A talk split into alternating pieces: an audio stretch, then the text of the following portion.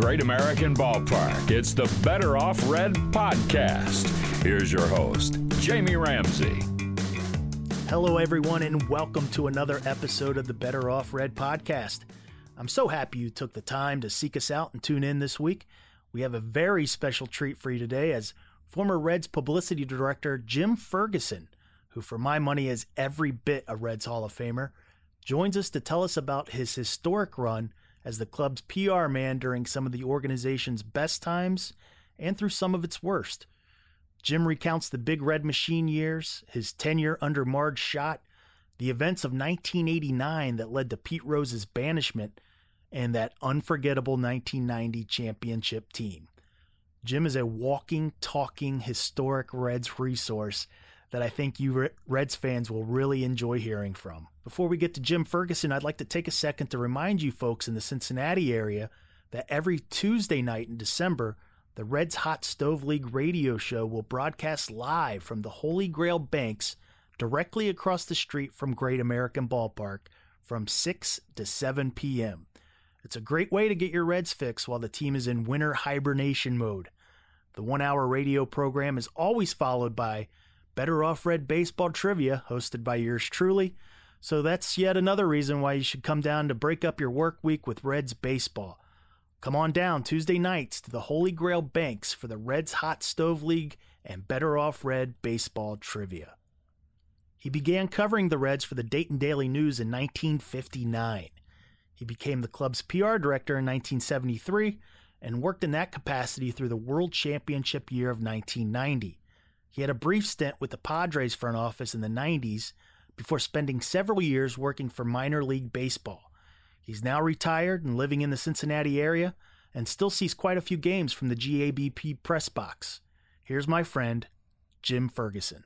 Jim Ferguson, thank you so much for joining us here on the Better Off Red podcast. It's an absolute pleasure to be joined by one of the legendary PR men who I'm actually thrilled and uh, delighted to be able to call my friend. Well, I, I share that with you, so I uh, it, it's always good to, to talk with you, Jamie, whether it's in the press box or over the phone or anywhere else. Excellent. Hey, with let's just get right into it. With the all right with the winter meetings coming up fast, you have some amusing memories of the annual off-season meeting. So uh, let's get into that. T- tell us some of your uh, your uh, your funny anecdotes from the winter meetings. Well, I'll tell you the uh, I've I have had some uh, the winter meetings. Just, just to start off, the winter meetings is one of my favorite events in baseball, mm-hmm. and uh, I, I guess I've probably been to just about every event in baseball that there is uh, over the 50 years I was involved. But the winter meetings is a time where you literally get to see everybody in baseball because yep. whether it's minor league, major league, executives, scouts, uh, managers, broadcasters, everybody goes to the winter meetings, and you uh, you you can't move through a lobby without stopping to talk to somebody. So it's always great fun. But one of the one of the great uh, uh, things for me was uh, when I when I I was a sports writer in Dayton at the Daily Dayton News, uh, covering the Reds, and then in uh, 1972 I I joined the Reds uh, in the media relations, and uh, my uh, I started at the Reds on a Monday and uh, left on Wednesday for the winter meeting, which was a nice way to start. Mm. And uh, what made it even better was they were being held that year in Honolulu. Mm. And we were uh, the uh, the hotel was right on the beach uh, uh, uh, at Waikiki Beach, and it was just it was a, a, an incredible experience. But uh, it, it was a little unusual for me because uh, I was so new to the ball club, and I you know you're, you're anytime you're in a new job, you're sort of feeling your way through it and so forth. Right. So uh, I was there with with my wife. We had uh, just just by coincidence we had planned to go uh, to the uh, winter meetings that year anyway. uh, not on assignment for the Daily News, but uh, the commissioner's office had set up uh, uh, charter flights from all over the country at a very reasonable price to get everybody to go to Honolulu. They'd never been held, you know, in a place like that before. Right. And uh, so I said we always wanted to, to take a vacation to Hawaii, and uh, this was a good opportunity to do it. And we'd be able to see a lot of people we knew, and and also at a at a reasonable price. So it was kind of like a signing bonus that uh, that I got. that all of a sudden, I, uh, the money that I had paid for this was was returned to me by the by the, by the ball club. But anyway, so I'm I'm out there and. Uh, uh, being new to the organization, I wanted to make sure everything was, you know, was just done absolutely right. So basically, I never, uh, I never left the hotel uh, at all uh, for the whole week because I always wanted to be on call. You got to remember this is before the time of cell phones and things, so communications with people on the staff uh, was it, it, there was just a standing rule that you you checked in with at the at the team suite uh, either by phone or in person uh, at least once an hour to, or, or maybe often or just to be sure that uh, uh, you know that nothing was happening or Yeah. somebody wasn't trying to reach you or whatever Sure. because there was no way to communicate the way you can uh, now. So, uh, but one of one of the great things about being in Hawaii was the time difference. That uh, if you got to uh, seven o'clock, six thirty, dinner time, uh, it was midnight in the east, and nobody wanted to make any announcements or any trades or anything. So your evenings were kind of free always, all week, because uh, of this of this time difference Sure. if even if you got an agreement on a trade that you know uh, during the evening, nobody wanted to announce it at one o'clock in the morning Eastern or something. exactly. So exactly. so you were good till the next day. So so we, I'll go around all week, and I'm uh, uh, like I say, I'm I'm always uh, in the hotel. So we get to we get to the end of the week, which is which in those days was on a Friday, and there was a firm trading deadline on back in those days. There was a midnight Friday at the winter meetings was a was a firm trading deadline. Mhm. So uh, we got to uh, we got to lunchtime on Friday, and and uh, I was talking to Bob Howsam, the general manager, and he and he said we have absolutely nothing going on. You know, don't worry about anything this afternoon. We're not even talking to anybody. Uh, and I said, well, I just I, you know I could take my wife out to lunch. He says, fine, don't worry about it. Just whenever you come back, check in. But he said we got absolutely nothing going on Famous so last we went- words. famous last words. Yeah.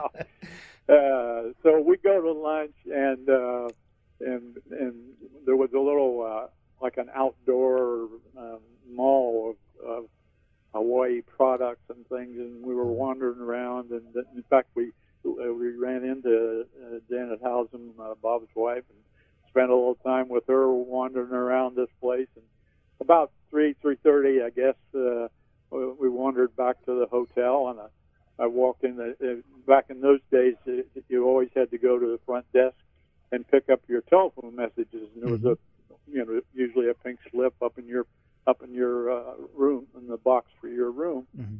and uh, so I go there and and and uh, there I look up and there's a big stack of pink messages in, in this uh, box.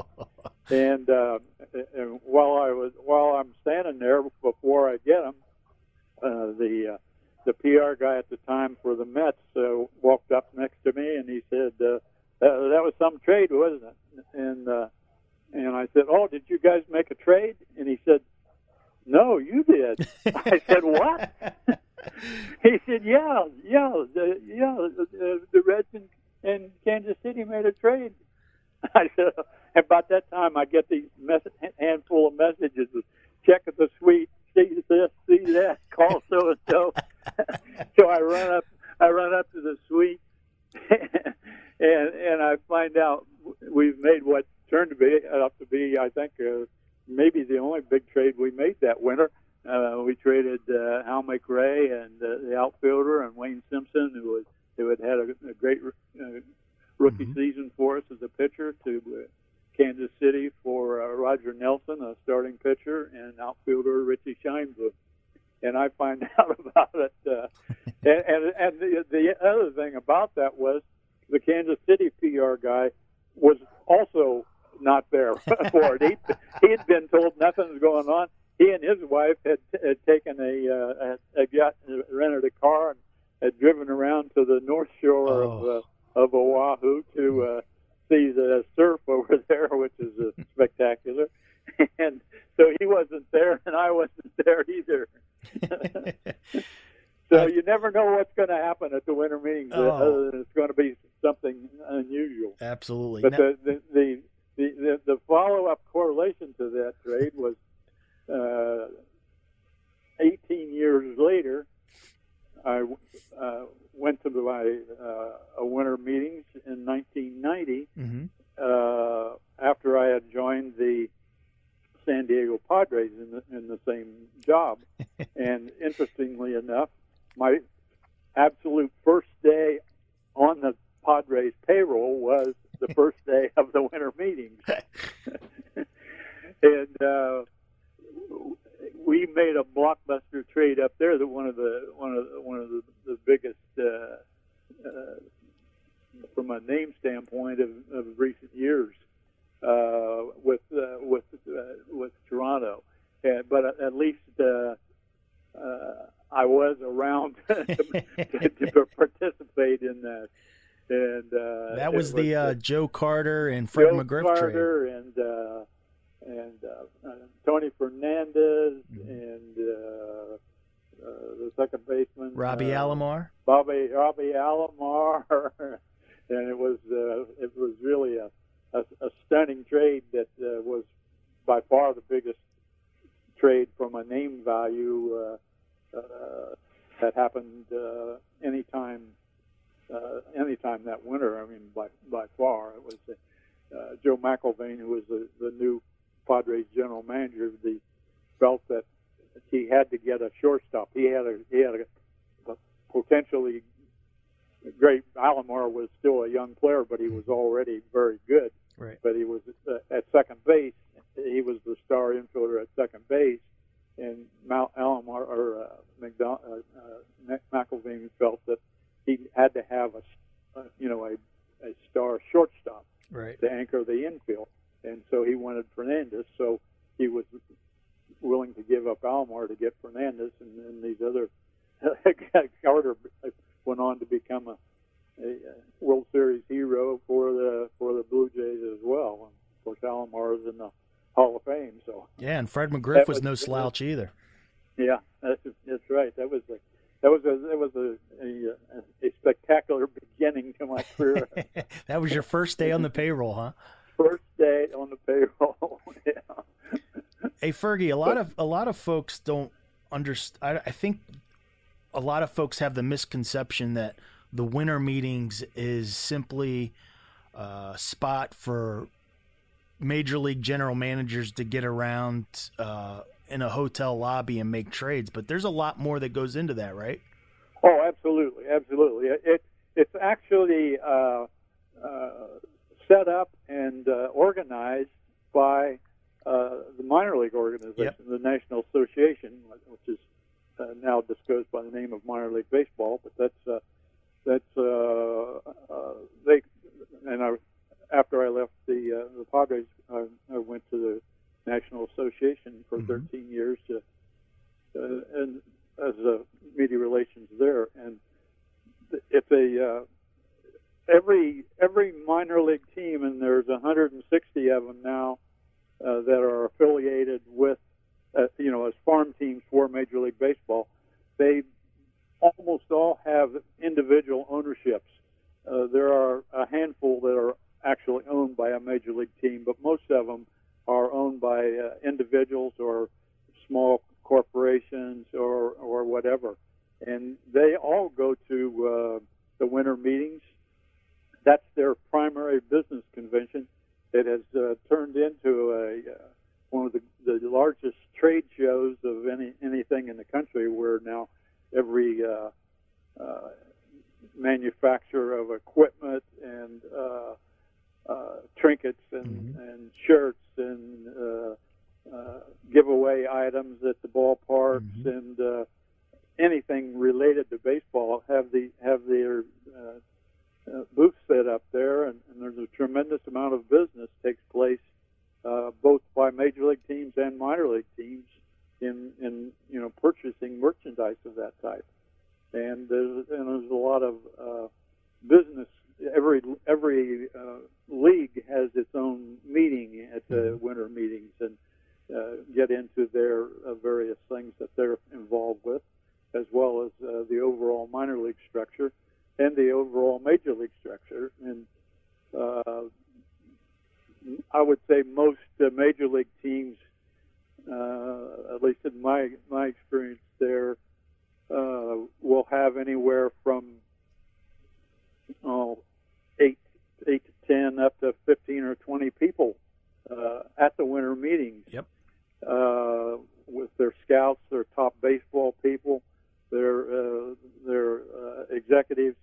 Uh, it used to be uh, for many years that was the also the winter meeting, uh, the the winter station of the owners' meetings, hmm uh, and uh, that was uh, they have since moved the owners' meetings, the quarterly owners' meetings into January, I think. But at, at for many years, and and I was uh, I, I think I went to like 35 winter meetings in a row, something like that. It was a it was a big deal Yeah. uh, for the owners to to come in. In fact, that was a a, a factor in in one of the only uh, downers I would say that uh, about the winter meetings. When they went to Honolulu for the first time, and that was in '72, my first year. That was the first time they'd ever been in Hawaii, and it was they everybody liked it so much because for particularly for the minor league uh, clubs, it's it's like a a lot of them will take you know three or four of their top uh, uh, uh, uh, Executives. employees Yep. as well as the as well as the owner of the team, and it's kind of a reward for the hard work they put in all year. So Sure. to go to a place like Honolulu and be on the beach at Waikiki, I mean that was great. So it was it was uh, it was set up that they were going to go to Honolulu every fifth year Mhm. and and so it, it followed 72, 77, and 82, and then uh, the the that came to a, a quick end because supposedly I, I can't swear this is the reason, but I'm pretty sure it's right. Many of the owners said their their, their role with the winter meetings was usually uh, like one day or a day and a half at, at the end of the meeting Uh-huh. and and they said, "Why are we flying all the way to Honolulu for one day meetings?" And so let's keep them in uh, within the the, the 48 uh, Mm. states and not go so far. And, So uh, that for, a- so for a short meeting, and, and with the time difference, you know, being a factor also. so those are the, the owners are the reason why I, I was in Indianapolis a few years ago for the winter meetings and uh, and it was raining and snowing and freezing Uh, cold. yeah, and that you can blame it on the owners. okay. no disrespect but to don't do. Indianapolis. Don't do it. Probably don't do it personally. exactly. Exactly. Exactly. the, uh, the most intriguing uh, experience I had at the winter meetings, though, was that was at the uh, uh, was at another one in Honolulu, uh, which was in '77 when when Bob Howsam uh, walked back into he had been over in in his bedroom making on a telephone call and came back into the suite where there were eight or ten of us, and he said, "Well, we just made a trade, I think." And he said, "We got Vida Blue from the Oakland Athletics, and Vida Blue was the number one pitcher in baseball at that time, and uh, we as the Reds made the deal for Vida Blue. The the kicker in it was that Charlie Finley, who was the owner of uh, the A's at the time." Uh, was trying to sell the team, and, and he was in bad shape from a money standpoint, apparently. And he had made a point of of getting rid of his stars, not for playing talent, but for money. And he had tried to, he had sold the Vida Blue earlier uh, to the Yankees, I believe, uh, for a million dollars. Back when a million dollars a lot of money, it still is to some of us. Uh, but there was a lot of money involved, and the and the commissioner had had voided that trade and said, and and that he was going to have to take a personal look at every trade Charlie Finley made uh, because he wanted it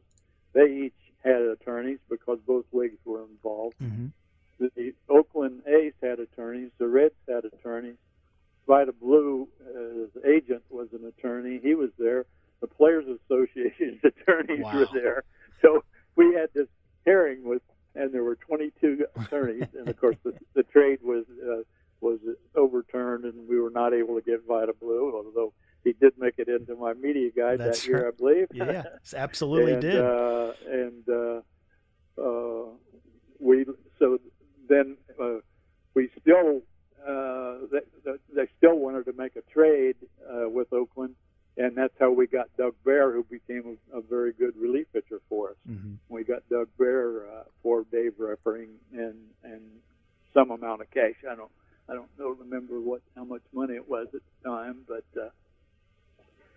Uh, That could we have did been- Get a, we did get a trade. that that would have been uh that's always an interesting thing when I go through the old media guides. I, I turn that page in the 1978 Reds media guide and see Vida Blue's picture and his bio in there as if he were a member of the team, and I think what would have happened or what could have been if Vida Blue was in that rotation with Tom Seaver and and, and those folks. that would have been very interesting. I, I think there would have been one more postseason appearance for the Big Red Machine right there. Hey Fergie, you started your professional journey into baseball as a Reds beat writer. A lot of folks might not know that with the Dayton Daily News. That was in 1959, right? 1959, yeah. And Right. and how in the world did you end up working on the other side as the Reds publicity director? Well, uh, I I had, had been a, a beat writer from, uh, like I say, starting in 1959, and uh, and uh, in 1970, after the World Series, uh, in, uh, again around the time of the winter meetings, I guess, uh, or shortly after that, I, I got a call from uh, uh, Howsam and, and said that. Uh, he would like to, to talk to me about uh, uh, coming joining the team in, uh, in media relations. Mm-hmm. Uh, Tom Seberg had uh, had been with the had, been, had the job with the Reds, and he had come to uh, the Reds when they when the team was sold when uh, Bill DeWitt sold the team to the group of Cincinnati people uh, in uh, 67, mm-hmm. after the 67 season, I believe it was. And um, Seaberg had uh, li- and his wife had lived in California all their lives, and they wanted to go back to California. So the job was opening up, and so I uh, went down for an interview and uh, was offered the job. And or, and the problem was I, I had never. I thought I was going to be a sports writer the rest of my life. You know, that's that was all I'd ever Mhm. done or wanted to do. And uh, it was like uh, four days before Christmas. Uh, they, they wanted an almost immediate answer. Uh, I had not even thought about changing, you know, changing, and all of this happening at Christmas, and it was a big surprise to my wife. Oh who yeah. gr- uh, who was born and who lived in Dayton, and she she was born and grew up in Dayton, and and it was just uh, I just wasn't prepared to consider that kind of a career change and everything, Sure. and uh, so I turned it down, and uh, so then uh, the more I thought about it, in the next few weeks, I kept thinking, uh, you know, I think I would really like to do that. Uh, so the next time I saw Bob, which was uh, I don't know if it was in the winter or if it was early in the season or whatever, I uh, sat down with him one one day and we were talking, and, and I said that to kind of explain what you know what was my thinking at the time, and I said I think I would really like to uh, to do this, and if the situation ever comes up again, I would like to be considered for it. And he said, Well, I'll certainly keep that in mind. Two years later, the phone rings again, and they said, We're making a change in the in the media relations uh, job, which was called uh, Director of Publicity, was the title at the time. And uh, he said, "Would you like to uh, Would you like to talk to us again?" I said, "I certainly would." And that time, I said, "Yes, I'm ready to I'm ready to make the move," and never looked back. It was great. It was a great experience.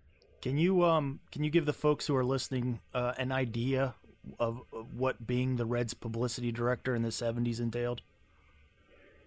In the '70s, it was uh,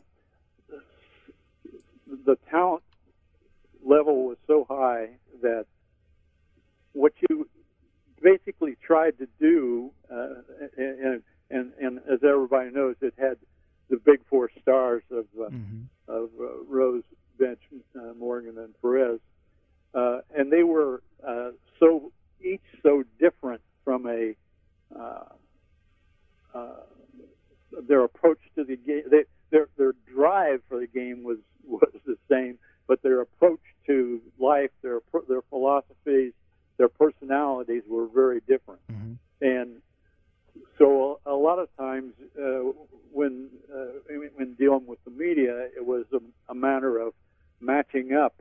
Uh, uh, this guy I know is interested in this kind of a story, and the best the best guy to talk to for that kind of a story Mhm. is Morgan, or the best guy for this kind of a story is Finch, or whatever it may be. Plus, you had other, I'll, I'll say lesser players, but they they weren't much lesser, you know, when, in Griffey and Concepcion and Foster. I mean, you- you're you're dealing uh, Gullett, Billingham, dealing with a lot of very very talented, good players Yeah. and uh, so uh, you didn't have to you didn't have to go seeking a lot of media attention. It was more a matter of trying to control it a little bit. So what you you kind of touched upon it a little bit earlier when I mean you worked in an era where there was no internet, no cell phones. Did that make your job easier or harder or a combination of both?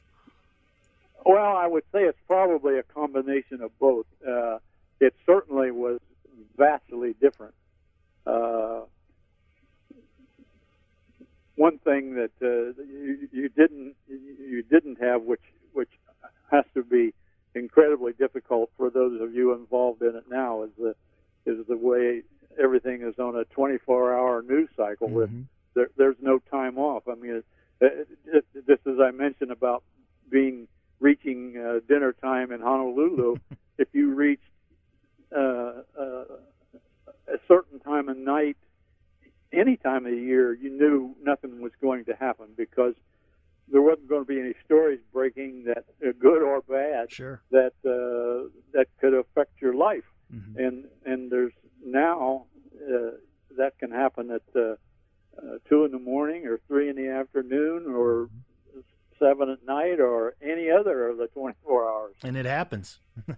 And it does happen. Yeah. Yeah, that's for sure. Yeah. So like but it's a different. Uh, it, it's it, it's really a total totally different uh, job and approach. I mean, the whole the whole industry has changed from that standpoint. And, and one of the biggest factors, obviously, is uh, is what has happened to the newspaper business. Mhm. absolutely. Uh, uh, the, and the way the way newspaper people cover things, and and the way uh, cable cable news Mhm. and television and radio cover things. So how did like give me an example on how you got a request? Say the Dayton Daily News wants to talk to Pete Rose on a about a you know a uh, an off season um piece regarding a charity or something. Did they just did they call you? Did they mail you snail mail or how did they go about Uh, that? no, it, it would be it, it would be mostly uh, a telephone call, hmm but uh, it, it would be more so not from uh, from local uh, an area of news people as from uh, people from around the country because um, Rose and and uh, Bench and and uh, and pretty much all the Red players were uh, very accessible to local and area media, and so they they already uh, if they wanted to talk to Pete, uh, for instance, they they knew he was going to be at the UC basketball game that night or the Xavier game. Showed up at more local sports events than than any sports writer ever did. Yeah, I mean, if there was anything going on in in Cincinnati, he was he was usually there. hmm So they just, you know, all they had to do was uh, show up and and and either talk to him there or set up a time to, you know, meet him for lunch or whatever it might Sure. be. And and it was the same way with a lot of other players. They they made their their telephone numbers available. Uh, there's I, I I would guess there's much less of that going on now. It's uh, uh, people protect their their phone numbers Mhm. and uh, much better now than they they did then. It was Yeah. a different a different way of life in those days. How how full was that Riverfront Stadium press box in the seventies?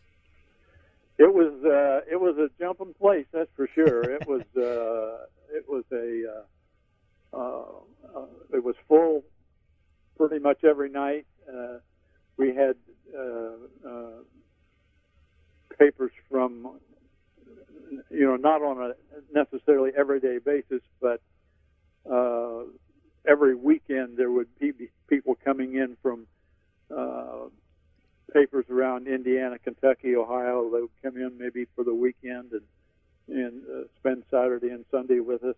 Uh, so it was a uh, and, and a lot of them were uh, you know uh, small town dailies and things like that. And uh, we, we had uh, we had the room to take care of them. We had a we had a, a kind of an overflow press box uh, just down from the regular press box, which which seated as, as many or more maybe than the than the regular press box. So uh, space was not a problem for us, and uh, and if the the Reds uh, were very much uh, a regional team. We Mhm. considered it uh, in, in the front office. We considered it a regional team Sure. that we we depended on uh, a, a wide area of business, and uh, we were fortunate to to be uh, surrounded. Uh, I'll I'll use that word surrounded, but uh, the way uh, I looked at it at the time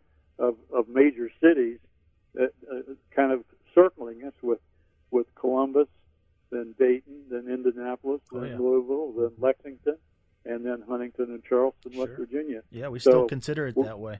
and it's uh, you know it's you you you need all that business, and uh, and the business was there. People wanted to come in, uh, and uh, they they let it in there and filled the.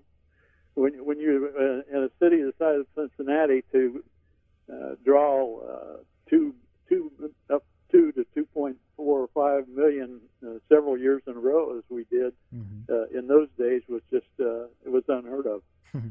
Did you ever have any problems with media? Like, did you have to ever kick anybody out of the clubhouse or revoke a credential? Uh, not it, not back in the Big Red Machine days. I don't, uh, I don't think we ever had anything like that. Uh, the the one thing you you always had to be on the alert for was, uh, uh, I'll- say phonies, uh, somebody who didn't belong there, but uh, figured out some way to try to get uh, somebody to, to get a a uh, uh, credential for them. Yeah, yeah. And uh, so uh, the only thing that, uh, that, that that I tried to to work, watch, and to work on was when you would have uh, a, maybe a small town paper come in, and they weren't sure just what the protocol was Right. and how to go about things. Mhm. You sort of had to kind of maybe pull them aside and say, you know, that that isn't the way you do things. You have to do this and that. But it was more of a little education thing than anything else, and uh, uh, and, it, and it was never a continuing problem. You know, like I say, you you might have to tell somebody like that once, but you d- usually never had to do it more than once. Yeah, that still goes on today. And actually, the media, and you'll attest to this, does a pretty good job of policing itself. Absolutely, absolutely. Were you ever told specifically to spin something big in order to, you know, quell what could have been bad publicity? Uh, you know, nothing. Uh,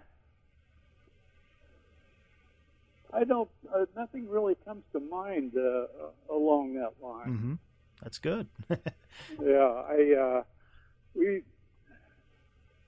We we uh, when you talk about bad publicity, the, the the only thing that happened for for many many years was uh, was eventually what developed with Pete, of cour- of course, but Absolutely. Yeah. th- there wasn't anything to to spin there. You just had to deal with it. Yeah, we'll get to that. We'll get to that in a second. Did um let's talk a little bit about Sparky. How was he to deal with? Sparky was uh, incredibly good.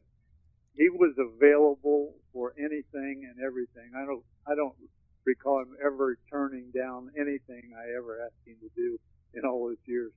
The the the only the only problem if you if you would say a problem I had with Sparky was and this goes back to the winter meetings.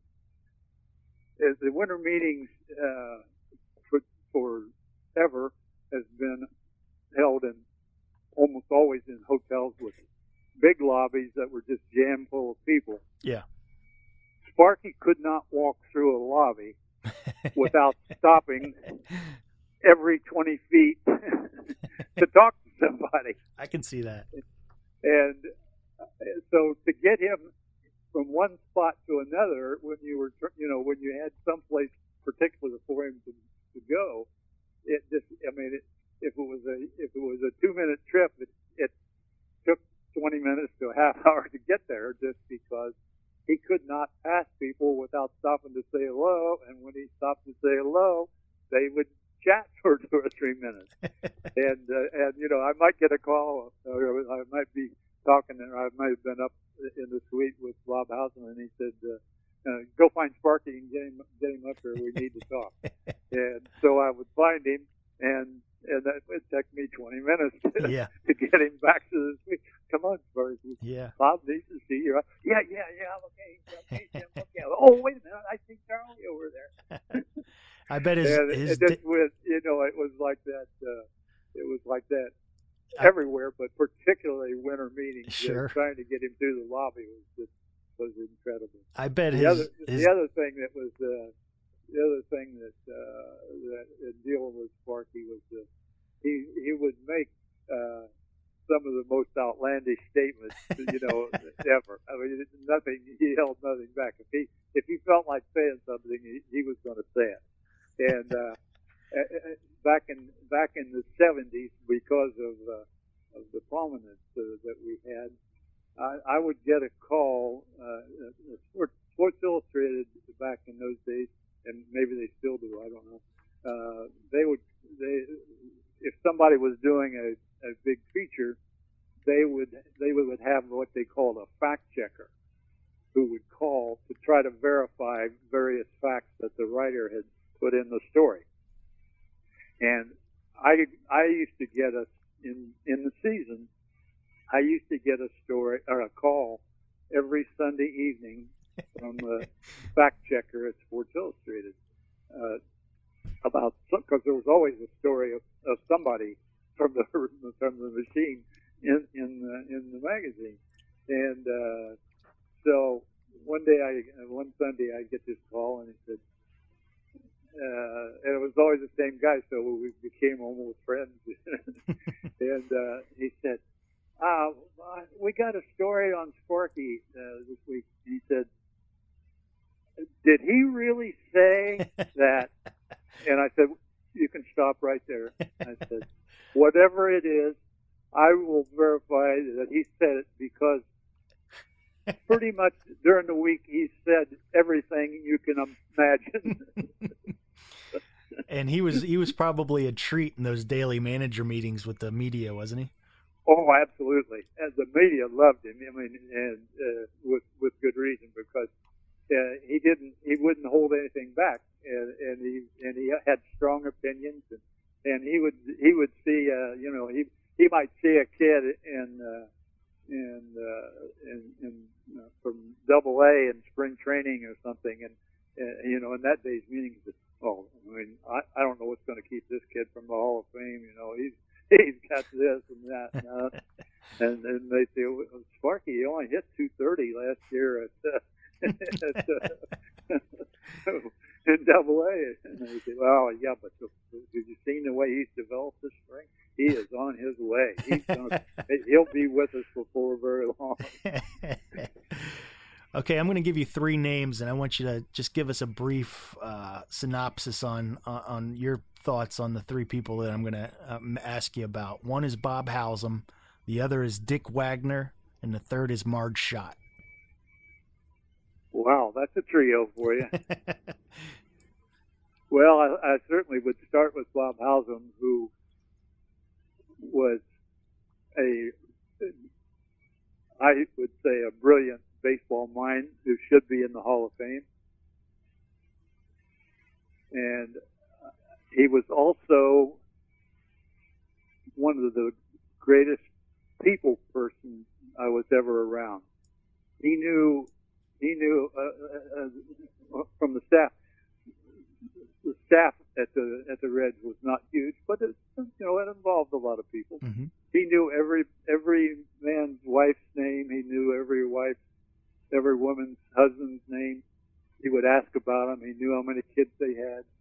Uh, he uh, was very thoughtful in his in his uh, in his uh, dealings with uh, uh, with people. And uh, uh, one of one of the things that I learned very early about him, and I, and I appreciated it very much, was that first winter meetings in in uh, in Honolulu when I'd been with the organization in two two days. Uh, before it, one of the, the things we started every day at the winter meetings with was a a general session with everybody who was there from the organization mm-hmm. to kind of map day. This is what we were going to be going towards this and towards that. And, uh, and, and one of the first things he said to me, uh, he said, I want you to, I want you to sit in on all these, uh, trade sessions and, and when we're talking about players, I want, I want you to sit in on those. Uh, and, and I don't, I don't mean just sit in. I want to, I want everybody's opinion. And talk to writers, you've observed, you've been around players from other teams. you talk to people on other teams on a regular basis. When you know something about a player, whatever it is, I want to know about Mhm. it. And I don't just sit there. I want you to speak up the same as everybody else is speaking up. And that was, I think, one of his great strengths as a as a general manager was he he wanted to hear everybody's opinion, whether you agreed with him or you didn't agree with him about anything, any approach that he was making. He wanted to do, he wanted to hear what you had to say, and uh, it was. Um, then he would sort it, you know, he would sort it out in his own mind, and and take uh, take advantage of of those things, whether he uh, liked them or didn't like them. He threw some out and accepted some, but he wanted to he wanted to hear everybody's point of view on on situations. Mhm. So that was, I think, that was uh, certainly a factor in, in his great success. It, it certainly was in my mind in, in watching him operate. How about Dick Wagner? Dick Wagner was a uh, a different breed. Uh, he was uh, very much the opposite, in in my view, from that standpoint. Was uh, he didn't really care much what anybody else uh, uh, had to say. He had his mind made up pretty much in advance, uh, to the point that he would often ask you for your opinion uh, whether it was a one-on-one or in a small group or a bigger group, he would ask people for their opinion. But before they could answer, he would say, "Here's what I think about it." and one of the things that I observed quite frequently was there were some people in the room that suddenly realized that was their exact feeling also. it was like the the term "yes man" comes into play, sure. Yeah. And uh, it was like I'm not going to. I I see where he's going, and I am not going to challenge him on that. Right. He was a pretty intimidating guy, wasn't he? He could be very intimidating. He he did some things that were extremely nice for me, and he did some things that were not so nice for me, and I'm sure that that was that probably everybody who worked there could say the same thing about him. Right. Yeah, I, I remember when I first got a job in the in the Reds front office. This was long after the Dick Wagner era, but I remember pulling into that driveway one day uh, in the parking garage, and I was getting out of the car to go into the offices with somebody else that had worked under Dick Wagner, and they had told me that he would he used to patrol the and I don't know how true this story was. Maybe you can verify. He would patrol that parking garage and put his finger down on the on the concrete in the uh, on, on the on the ground of the parking garage, and if his he brought his finger up, and if there was dirt on it, he would make sure that somebody was out there in a matter of minutes cleaning the the the the ground of the parking garage. I I I I'm not familiar with that story, but I, I it would not surprise me that it would be true. he he was very particular about the ballpark, very particular about the the uh, stadium operations people that that they were on top of every situation. He also uh, ruled things with a, a, a very much an iron fist. I remember I remember one time that uh, uh, one one of the things that he was uh, really uh, uh, strong on was uh, down in the, the driveway in, inside the stadium, the Mhm. circle driveway The around tunnel, yeah. the tunnel. Uh, he wanted that to be kept in a certain a certain way, and one of the particular things was uh, they weren't televising. In those days, we televised maybe uh, uh, 30 or 35 games a year or something like that. Uh, but different teams would come in, and, and uh, there, there was a network television, a, a Saturday game of the Mhm. week, and that sort of thing. And he gave strict rules that there were not to be any cables laying around on the driveway. There were racks up, ele- elevated racks Yeah, that the yeah. cables had to be put in. Right. and of course, when the when the people came in from outside to to put, I mean, the WLWT was our local thing, and they knew all that, Yep. no problem. But the other people would come in and you know they just wanted to put the the easy way. They were coming in for a one game or a two game thing, and they would stretch the cables out, and uh, and and and all of a sudden they were getting an order. You know, if you think you're going to televise tonight, you better have those up in the trays, or or there isn't going to be any television. Wow. And Wow. so one time, ABC, when ABC had, uh, I, that was, I think maybe it was a Monday night game of the week, hmm and uh, there was some issue with ABC with their cables, and uh, the uh, the director came to me in the press box about 20 minutes or a half hour before game time, and he said, "Our uh, production, some of our production tech just told us that that Wagner said that if the cable wasn't put in the oh. in the trays prior to game time, he would go outside and pull the master plug connecting our truck to the stadium. oh man. And he said, I he said I will personally go out and disconnect your truck. And the guy said he's kidding. He he wouldn't do something like that. But I said, if you want to televise, I would suggest you do that right now because he does not kid about things like that. Right. He will be out there pulling your pulling the plug, and there will not be the start of a telecast. Wow. And, the, and and the guy took off running, and the cables were all in place in the trays. okay. What about Marge Schott? Marge uh, was uh, different from everybody. Un unfortunately,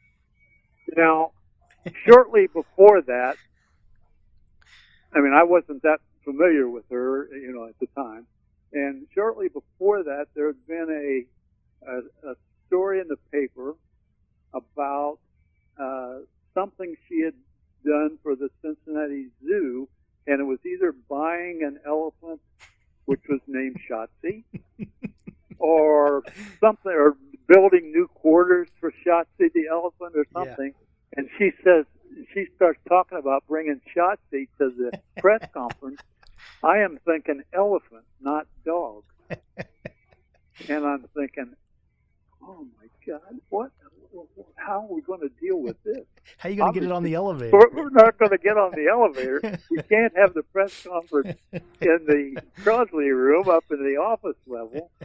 I guess you know we could maybe she could bring have the elephant delivered down on the field, and we could have the press conference down in that interview room right off the home plate, right behind the home plate, with the elephant right out right outside, you know, right out by home plate Right. and so we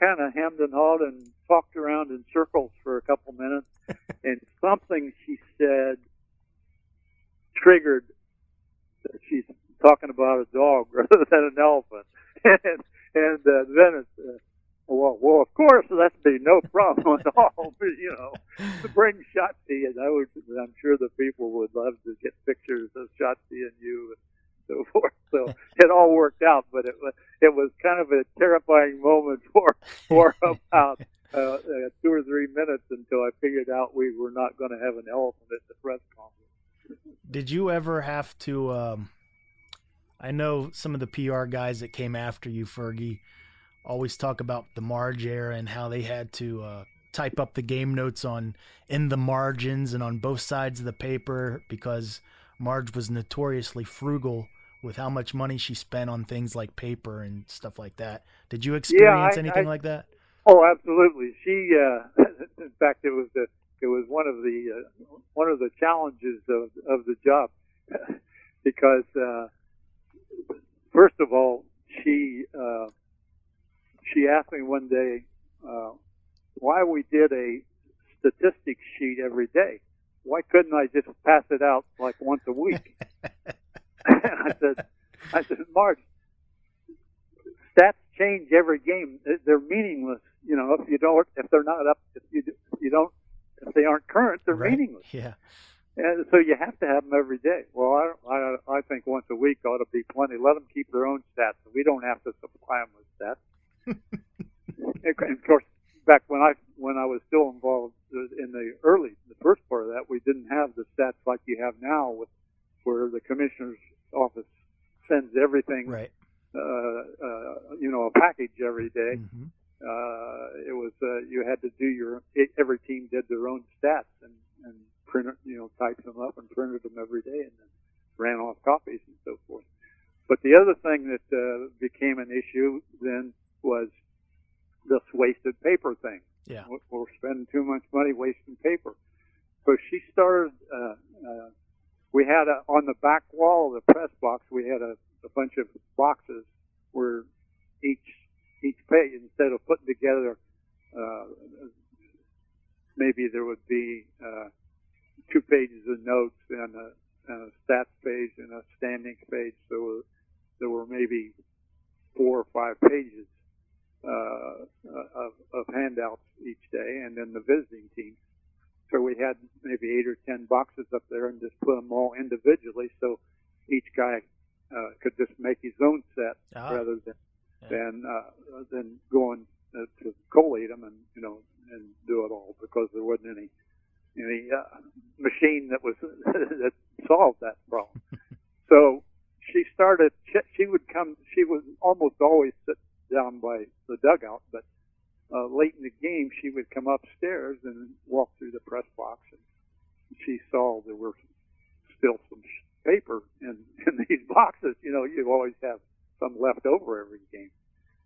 So she started. She had somebody in, in, in, a, in stadium operations assigned to the job of uh, in the eighth inning every game, come to the press box, collect all the sheets that were still in the box, count count how many numbers pieces of paper there were, put them in a package, and deliver it to my office. and uh, and so, but nothing was ever said to me, you know. And after after three or four days, uh, Steve Schott, Mhm. uh, who was the uh, business top executive, right. he he comes in one day and he said, uh, uh, "You've been getting these packages from the of, the, of your notes." And I said, "Yeah, what?" Uh, but uh, they just bring me this package and and that's all I know about. it. And he said, "Well, Marge wants to talk to you about. She's really upset about all this wasted paper, and she's going to be wanting to talk to you about it." And I said, "Okay, and I'll talk to her." I went through however many years of there was.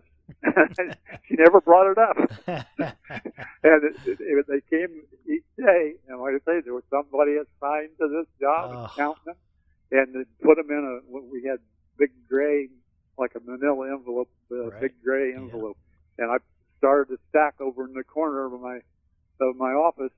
And uh, at the end of the season, they would, you know, they would be up uh, knee high or whatever, and uh, I'd let them sit there until I left for spring training, and so it never came up during the winter. I'd throw them all out and the next opening day we would start all over.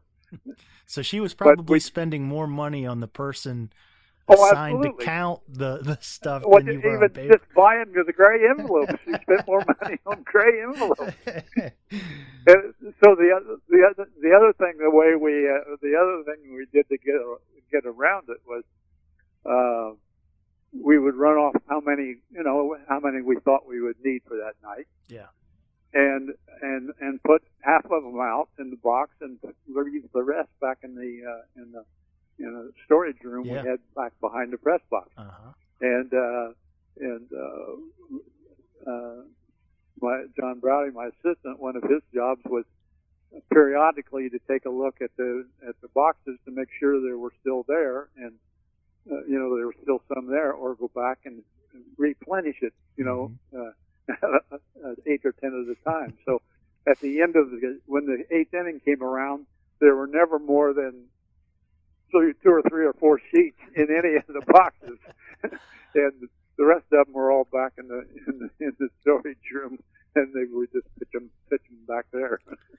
Fergie, you you are one of the nicest guys uh, that I've known, and I'm sure that's how you were when you know you were in charge of the PR department back in the day. Was there anybody in particular, or was there anybody from that era when you worked that you just couldn't get along with, no matter how hard you tried? Um, there were some that were a little difficult, but I I wouldn't say there was anybody. The- only people I really had a problem with was uh, I'll use the word phony again. Somebody who who's wanted to get into credential because Yeah, they wanted to come sit in the press box and they had no business there. right. Yeah, And there was one individual in particular who I who I will not name. Yeah. But he did. He tried uh, a half a dozen different ways to convince me uh, with with outside sources, other people speaking on his behalf, and I said no. Right. He doesn't belong here. He's got no business here. All he wants to do is sit in the press box, and I'm not going to let it. And I never did. then now, uh, speaking of people that you you made maybe couldn't get along with, I know Doug Flynn was always a problem for you, wasn't he? Doug Flynn, what a sweetheart. Doug Flynn is he was so so so great. He's the best. to, to be around. It still is. Yeah, absolutely. Absolutely, yeah. I, I, one of my favorite stories about the 70s, uh, the late 70s, was when the Reds acquired Tom Seaver. And in his time with the Reds, he, he singled out a longtime local writer named Joe Minster. And he, Joe Minster, and yeah. he, he used to cut Joe's ties with a pair of scissors on a Joe regular basis. Joe wore some of the worst looking ties you ever saw in the world. And and and Seaver made it a a, a point to uh, I won't say aggravate him, but I but I guess it, it's probably as good a word as any aggravate him and and and made it a point to deal with him in a in a fairly good you know in a good natured way. Sure, he wasn't yeah, yeah. Mean, mean about it at all because Seaver wasn't a mean guy. Uh, but uh, he he would go to interview Seaver after a game on occasion, and he'd say, "Joe, that that tie, that is the worst. You've had some bad ties, but this is the worst one I have ever seen. Whack! There it goes." Uh, And then he'd, he'd snip it He'd with some cut it. scissors. He'd have scissors and cut it. uh, Seaver was Seaver was a, an, a really an interesting guy to deal with, and uh, uh, particularly because coming in here, you know, where he'd spend all his career in New York, and that's a totally different kind of right. Yeah. media situation. Mhm. The the thing that I loved about Seaver was when I went to him uh, with a special request, which you had all the time Sure. Yeah. during the during the machine days hmm always get special requests of various types. And so many players in, in any era, when you ask them to do something, even if they're going to do it or if they're not going to do it, they don't want to give you a direct answer. It's, uh, well, uh, let me think about it. Uh, yeah, I can do it. Uh, and then later say, no, I changed my mind. I don't want to do it Fergie, it still whatever. happens today. Let me tell you, I'll be I, the am first sure. to I'm sure. I, I'm sure that is a, a, an eternal problem. Yes. When I when I first started dealing with Seaver, and I went to him, and and he always gave me a yes or a no. That's awesome. He never said, "Ask me later," maybe. Yeah. Let me think about it. He would say yes, or he would say no, and that's all we're looking for. which is all I wanted. Yeah. You know. Mhm. And then, then he added after that the first time he ever said that. Then he added, however, when, if you come to me with something that is really you feel is really important to the club, say that to me, and I will be there. Yeah. Excellent. Excellent. Which, which is that is like a bonus, a yeah, bonus sure. feature. Absolutely. because even if he wanted to say no, he would tell me he would do it if I said this is this one is important. Yeah. This one isn't just something that you know I'd like you to do. Yeah. This one's important. hmm Absolutely. All right. Well, uh, hey, take me back to spring training, 1989. That's when all hell broke loose. Were you uh, were you prepared for the Pete Rose story, or was it something that you Oh, didn't see absolutely not. Yeah. Absolutely not. It, it came totally out of the blue. Uh, I went. I, I I got. We were playing the the day the story broke. Um,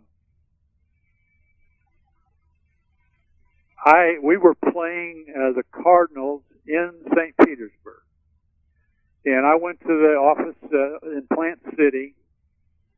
Uh, you know, like at eight o'clock or seven thirty or something in the morning to do a little work and get my stuff together before I went to St. Petersburg. Uh huh. And there's like two TV trucks there and a and a whole bunch of cars. And I went in and said, "What's going on?" And they said, they told me what was going on. That this story had broken out of New York. Sports Illustrated, I think, broke the story. And uh, that was the first that, that I knew about it. And I, I said, "Well, I'm going to get over to St. Petersburg." So we went over, and I walk, I walk into the ballpark, in St. Petersburg, and a, uh, security guard down by the entrance to the, uh, to the they had a, like a, a little tunnel leading to the two clubhouses, Mhm. and uh, they said. Uh, what do you want to? How do you want to? What? How, what do you want to do with the with the with the media today? I said, what you know, uh, what, what media are you talking about now? I said, uh, I assume we got a lot of extra people, and they said, come take a look. Mm. And I walked out to the dugout, and in a big semicircle between the third baseline and the dugout on the grass, there are probably 50 or 60 people, Oh my. uh, six or eight television cameras, Yeah. photographers in a big semicircle facing the dugout with their back to the field. I said, "Oh my!" Yeah. So I I went to the the Cardinal office, you know, to sit down with the with their guy, and uh, we worked out a, a plan where, well, first of all, I closed the clubhouse. I said the clubhouse is closed to everybody. Mhm. Um, Pete had, had the team was uh, had just arrived, but Pete uh, was not there. He, uh, as a common occurrence, he did he drove separately. He usually when we, if if it was uh, uh, particularly if it was a close trip like Lakeland or St. Petersburg or Clearwater or something like that, uh, he would uh, stay and watch uh, with the guys who were left behind, and, and you know, be Right. Watch, watching their workout, Yeah. and and then he and uh, uh, Jim Kaat, when he was the pitching coach, uh, or whoever it might be, they would drive to the and and show up at the ballpark about 30 minutes before game time, something like that. so uh, we closed the clubhouse, and Pete was not there yet, and uh, so we worked out a, a plan to have all the uh, the game was not sold out, so, so there was room up in the stands for the media. We worked out, and all photographers had to be back up against the, uh, with their backs up on the field, but up against the, uh, you know, the stadium wall. Yeah. And uh, beyond the dugouts from there Wow. on out. So they were lined up all over the place, and most of them wanted to be on the first base side Sure. where they could shoot into our dugout on the Mhm. third base side. hmm And uh, that first day, uh, Pete said he was not. He was. I, I, I don't remember exactly what he said, but I don't know if he addressed anything on that situation. But we we sort of made it uh, that he would talk about uh, the team, you know, what whatever the normal the normal type post game Yeah. type thing Yeah. which we arranged with uh, with our with our beat writers who are with us uh, for the spring. And uh, I think that was as far as we got that first day. And Did you then, have to? uh, Did you have to contact the front office to let you know uh, ownership and you know uh, whoever was in charge at that time, Marge, I guess, know what was going on? Uh, I I did through uh, through the general manager. Okay. Wow. That that did did Uh, Pete know it was coming? Did he did he sense anything that?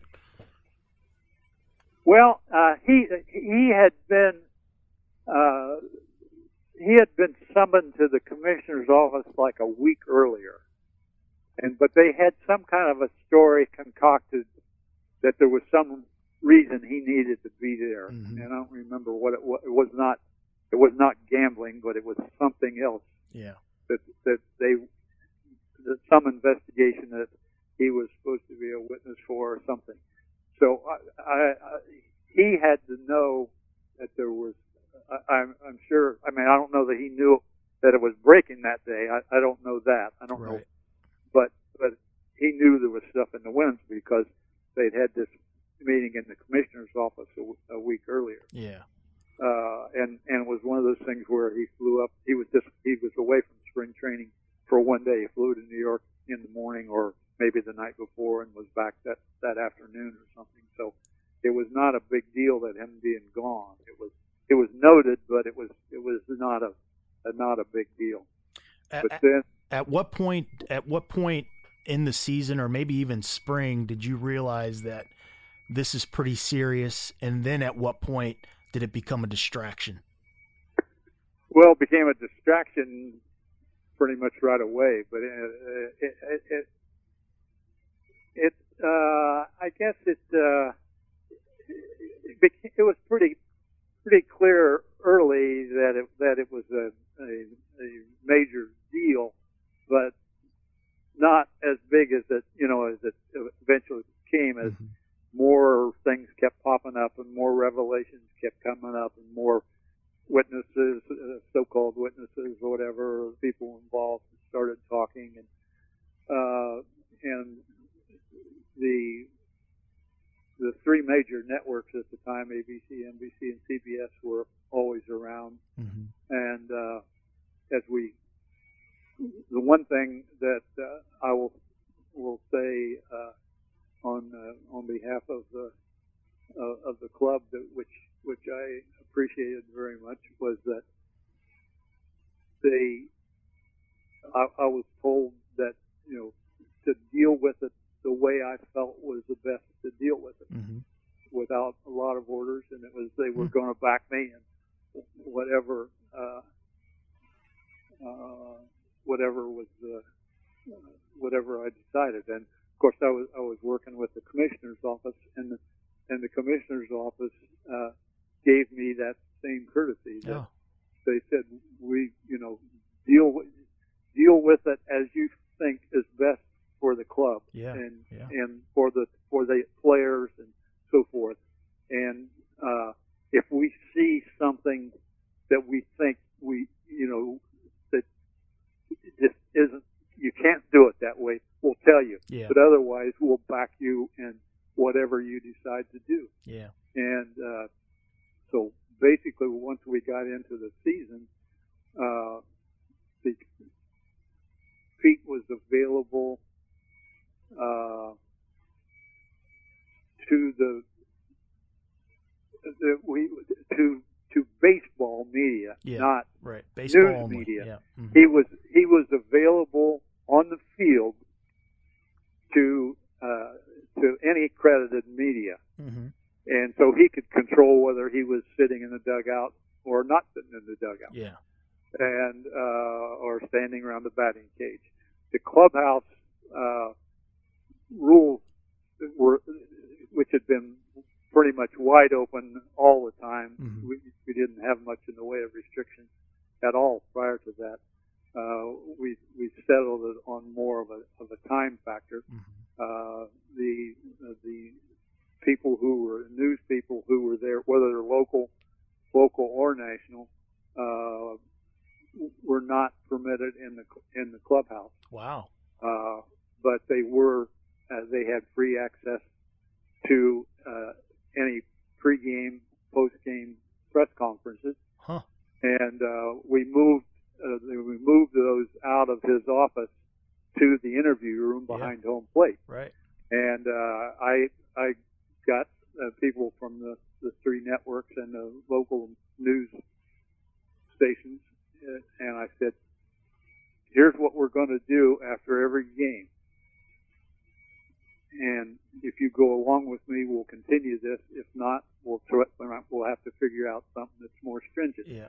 I said, I will bring Pete to the interview room after every game, and he will answer only baseball questions Sure. Mhm. as long as there are baseball questions. And for At those end- and for those people at that don't know why you would do that, that might not understand, it's because you, Fergie, as the Reds club PR representative, are trying to protect the team and your Absolutely. and your brand. But and and and I, and we didn't want every player in the clubhouse being bombarded Sure. with questions about a situation that they didn't really know anything about. Yep. Yep. Uh, and whether any of them knew anything or not, I don't know. But but basically, they didn't. They were pretty much in the dark as as as uh, a lot of us were Yeah. about the true facts of the Sure. situation. Yeah. Did it So, aff- did it affect Why put them? them up? To, you know, why why why why would you let them be Exactly. uh, have to contend with stuff like that? Did it affect the players? I'm sure it affected some, although I I, I don't think it it was seve- really bad because uh, they we we were able to protect them from Yeah. it, Mhm. and and and the other part of the of these post game things was I told I told these people that once we have finished baseball questions, you are free to ask Pete whatever you want to ask him, Mm. but you wait until the baseball Yeah. questions are answered. Yep. Now, if he sa if he wants to answer them, he'll answer them. Yeah. If he wants to just look at you and walk out the door, he's going to look at you and walk out the door. Yep. And so they were all in agreement. I mean, they uh, they may not have liked it, but you know they they had to accept those conditions. And uh, So the writers still had access to the clubhouse, though, right? Like the the baseball writers still had access to the clubhouse after and before the games. Yeah. right, Okay. yeah, I, I can't remember exactly how we did limit it somewhat before the game, but I don't I don't think it was ever.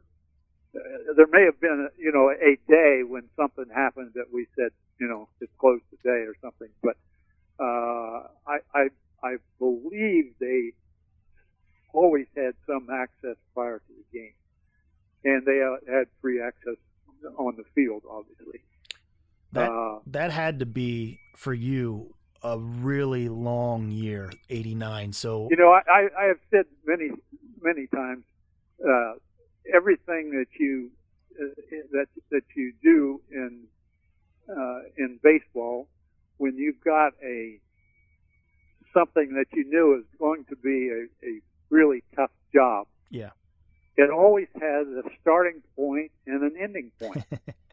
you know, whether it's uh, going to spring training and the different work conditions you have there, or uh, getting through a All Star game, or getting through a postseason, or a Mhm. World Series, or whatever, you know, you can keep telling yourself, "I just have to get to next Friday, and it's over." Yeah. And with this, there was no end in sight Uh, and and uh, uh, as you probably recall, at, at the just before uh, he was suspended, it was looked like he was going to go into the uh, courts, yeah. hmm and if it got in the courts, that meant it was probably going to go on for another year Yeah. and, and into another season. Mm. And you know, I mean, it's just like, oh, th- th- this this will never end. So, with that being said, the eighty that that long nightmare of a season in 1989 did it make 1990 that much sweeter for you? Oh, absolutely. Absolutely. I mean, 19, 1990 was probably the most enjoyable year uh, from from a baseball standpoint that I that I had. Even even uh, you know it wasn't it wasn't the same as the Big Red Machine days, but for one thing, Lou Piniella was a, an absolute delight to work with hmm uh, and and fun to be around because he had so many great stories to tell. And I, I mean, I would sit in his office for an hour after a game or or in the afternoon just hearing stories about Steinbrenner and the, the things that he did in New York. He he was just really fun to be around. And of course, we won. Uh, we we won opening day and never looked back. We, Yeah. wire to wire. So it was it was a total fun, and and and the World Series was uh, uh, we went in as the heavy underdogs and and win four straight. So uh, that was that was the delight. So you had two surprises two years in a row. One was a not a very good one, and then the other one was a very pleasant surprise. yeah, absolutely, absolutely. Did, And did one one of the strangest things about the the '89 season was that the there was one network, ABC Television, that literally had a camera crew with us every day, starting at some point in spring training until the suspension oh and and often I mean they must they must have taken thirty miles of videotape yeah of Pete walking through the tunnel to the clubhouse or to the interview room, or walking from the bus to the stadium entrance, or from the bus to the hotel elevator. they just kept shooting it over, and every day they Wow. would what they call a B-roll, I guess, Yeah. or, you know, the background stuff. And I said, "What are you doing with all this videotape?" yeah They said, "Well, we got to shoot it. We got orders to get it, shoot it, and, and transmit it to New York." wow And and there was one reporter was with us almost every day jeez of that time. A, a woman, uh, I think her name was Singer, Lori Singer, I Mm. think that was her name. And, and the same person was with us in New, L.A., New York, Chicago, Oh. Cincinnati. part of the beat It, it was her beat. yeah The other two networks basically would be with us for a while, and then nothing was happening, and they would go away. yeah And then some, a story would pop up out of Boston or out of Cleveland or whatever, hmm uh, and they would be back. But then they'd be there a couple days, and things would die down, and off they would go again. But the ABC was there every day. how, how how was how was Pete behind the scenes? Was he business as usual, or could you tell it was wearing on him? Oh, it was very. He was very frustrated by it because I, I, I really. I mean, he gave the impression, and I, and I sort of think he really believed it, at least for a long time, Mhm. that he was he was going to beat it. Yeah. He, he kept thinking he was, you know, I, I can get a, I can get away with this. I'm going to beat this. Uh, Wow. And so it's he had to deal with that. Uh, a couple And more questions for you, Fergie. Um, give me uh, some from that 75, 76 team, and then and then again in that 90 team. Some of the a couple things that might stand out for you personally during those seasons. Well, the the 75 World Series was the standout of everything because they can say what they want about this year. Yeah. It was 75 was still the greatest World Series ever played. Yeah. Every game was was full of excitement. Every game was was uh, had its had its moments. Uh, the the, uh, the Carlton Fisk home run in Game Six, which caused many people today still to think the Red Sox won that series because all they ever show the highlights is Fisk hitting the home run. Yeah, exactly. And, and every, I, I would say that uh, at least twenty or thirty times, maybe fifty times, I've seen that highlight on a, a stadium scoreboard when I was in the press box, and people were talking about that, and I would hold up my hand with my 75 World Series ring on it and say, "You can say what you want about Fisk, but I'm wearing the ring." it was a I, I had a good comeback for anybody yeah, that ever mentioned absolutely. the 75 World Series. Absolutely. But uh, then, then the, the way it ended, uh, you know, the, the, the next day, uh, or I don't know if it was the next day, we had so much rain up there Right, in yeah. That we stayed around forever. we, we went up there. It was, it was kind of funny because everybody went up there basically packed for, for an overnight trip because we we knew we were going to win Game Six. There wasn't any question, right. uh, and we were just going to fly up, play, win Game Six, and fly back home and celebrate. and we ended up being there like five days or six days. So everybody was at department stores buying clothes. Wearing the so same forth. thing. Yeah. Yeah, about about uh about 90. What stands out for you in 1990? 1990, the the the the real standout thing was uh, Eric Davis getting injured, Yeah. Okay. uh, and it was.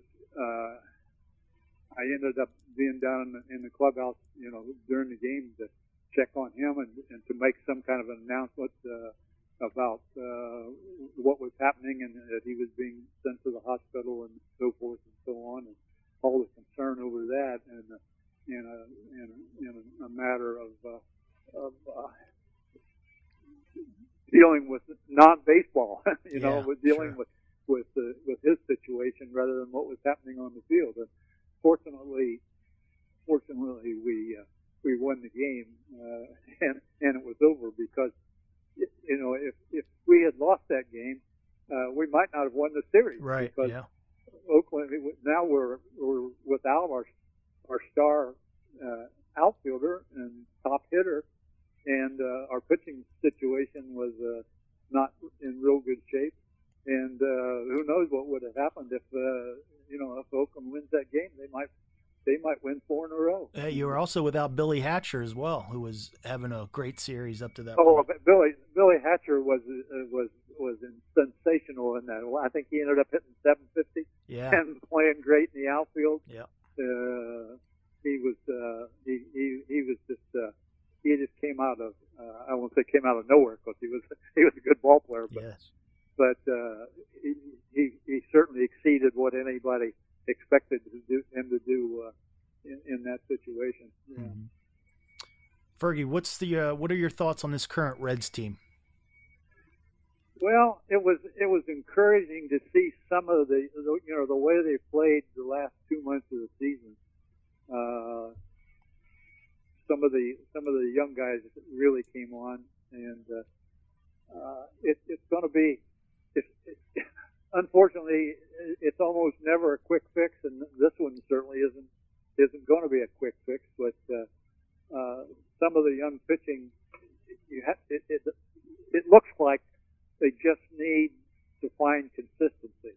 That that the arms are there, then then the ability is there, and they have to find consistency. And it's, uh, the most frustrating thing with young pitchers, I think, I've always thought is is control. You Mhm. know, uh, you you just can't walk people, Yeah. and uh, and it, particularly walking the leadoff man. Anytime you walk the leadoff man in an inning, you're you're asking for trouble, Sure. and that seems to be a the the the, the, the, two things that that I think are most upsetting and have to be to a manager or pitching coach, and and it seems like this team in particular, although maybe it's that way with every team, how often you see a, a pitcher, and it's usually a starting pitcher, get the first guy out, get the second guy out, walk the third guy, Yeah. yeah. walk the third guy, and open the door, and then a hit follows, and then another hit follows, and it looks like you've had an easy one, two, three inning, and instead so. you're giving up a run or two.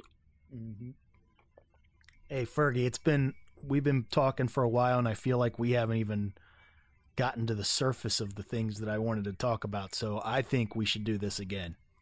All right, Maybe we'll bring all you, right with me. we'll bring you, I- we'll bring my, you into the office. Schedule is, my schedule is uh, uh, very open. it's been an absolute pleasure, Fergie. I, I'm proud to call you a friend, and I could listen to you tell stories all day. And uh, I, I, me personally, I learn a lot from you, and I really appreciate that. And I appreciate that you would come on and talk to us. oh, it's my pleasure. Uh, anytime. All right, that's Jim Ferguson. Thanks, Fergie. All right, Jamie. Thanks. Take care. Thank you. As if you couldn't tell, Jim Ferguson is an absolute sweetheart of a man. What an awesome human being who, in my opinion, deserves a place in the Reds Hall of Fame. Fergie is one of those guys who had a front row seat for some of the biggest events in Reds history and who has been counted on to preserve the legacy of the franchise. A true pro and a true gentleman, Jim Ferguson, a big thanks to him for joining us this week. And more thank yous go out to the Cincinnati Reds and to my main man, Nick Prince, the best technical director in the history of podcasts. Without Nick, this Better Off Red podcast would not exist. Join us next time as we bring you yet another extraordinary guest. This is the Better Off Red podcast. I'm Jamie Ramsey. Expect good news.